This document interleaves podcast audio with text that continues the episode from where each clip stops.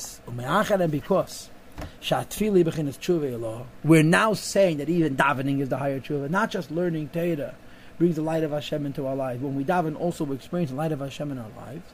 So Torah. That's the first be tshuva. In other words, the point of Pedic Yud is to say you have to have tshuva before tshuva law, and then in tshuva law itself, davening before learning.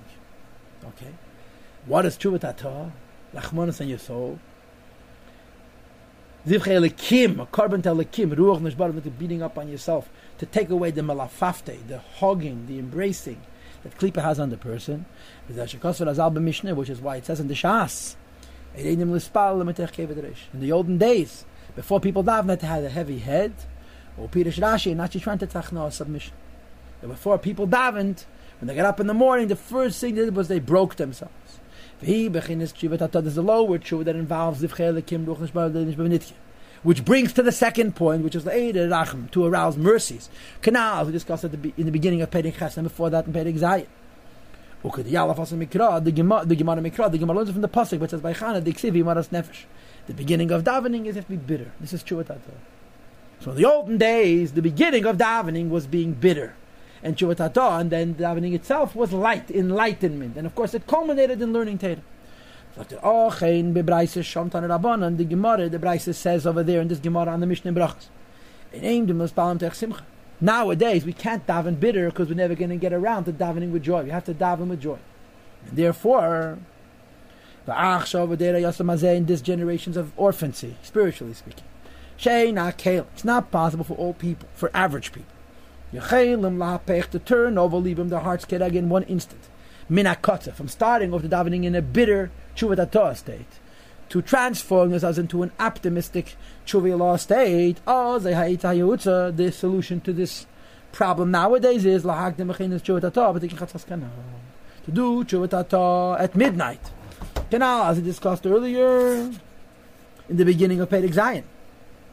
So when you do tikkun that's when you do the Mara the Chushbin about and you have the Zivche Elikim Ruach Nishbara. And then when you come to davening in the morning, you do it mitech simcha. You can't say each night because you have enough kayach. Al kol panim at the very least.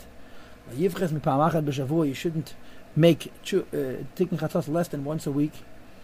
Lifnei yom Shabbos, the night before Shabbos, Thursday night. It's known what says in Kabbalah, Shabbos is tshuva Shabbos is the higher tshuva. Because the Shabbos, Eisi is Toshev and Shabbos, the idea of Toshev, returning to the Sa'elim, on Shabbos the worlds ascend, lemakerim to their source of Chuli. Or b'frak Tfilas Shabbos, especially when a person is davening on Shabbos Vidal. And on Shabbos we experience enlightenment. On Shabbos Hashem's light is brought into our world. Or said differently, our world is lifted up to the Madrig of Shabbos. So Shabbos is tshuva law. So Thursday night before Shabbos, you have to have Tshuvat Yuvan, which explains a strange pasuk. The pasuk says, "Mashakos of Shuve Elai, return to me, Ki Galticha, because I redeemed you." So the question, of course, is: Once the Eibushter redeems you, why do you have to return to him? And the explanation is Peter. Kima'acha sins, Shemachisa, I wiped away of like a thick cloud, your severe sins. We hadn't paid to Zion, and the smaller sins. It's removing the klipa. O galtichan I redeemed you. Menachitzenim from klipis beseder achmarabim el yenim by evoking the yugim mitzarachim like Dr. Rebbe said in the beginning of Perik Ches. Beserusat latata b'tshuva kanal because you did tshuva and you were bitter about your own life and your own avedis and this aroused kvayachal reciprocity that Hashem should reveal the yugim midas So now that the Eibushter redeemed us because of our lower tshuva, azai tshuva elai, but tshuva elai, you have to have tshuva elai. So it begins with tshuva tatah, the bitter tshuva, and then it continues on with tshuva law, which here the Alter Rebbe adds. It's not just Teda, but it's also what is here the lashon before? Is asik beiraise b'dechil lechem kutzbrichel. Here in Perek Yud, he add that there's also tshuva law in tefillah. Before you go, I want to add two points. And that is that the one nekuda which is added in this Perek Yud didn't have before is the idea that tshuva law is mitech simcha. Because what is tshuva law? Tshuva law is really ruach hakodesh, bringing Hashem into your world, experiencing godliness.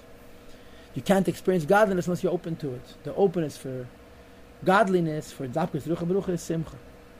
So if tshuva is bitter, tshuva is inspired and it's up. That's one point. So the tshuva is bitter. That's in the olden days was the beginning of davening. Now it's tikkun chatzos, and I suppose we also it's kishm shalamita.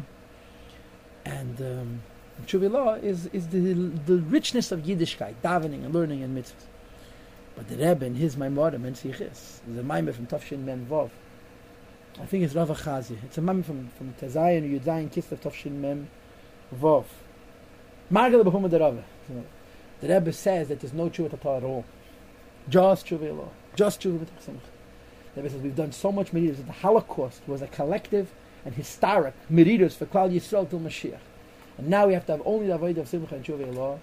And the Rebbe's approach. You want to do tshuva, bring light of Hashem into your world. Don't feel bad. Don't feel even bitter. Certainly not b- depressed because of Avedis. Bring the light of the Abish into your life.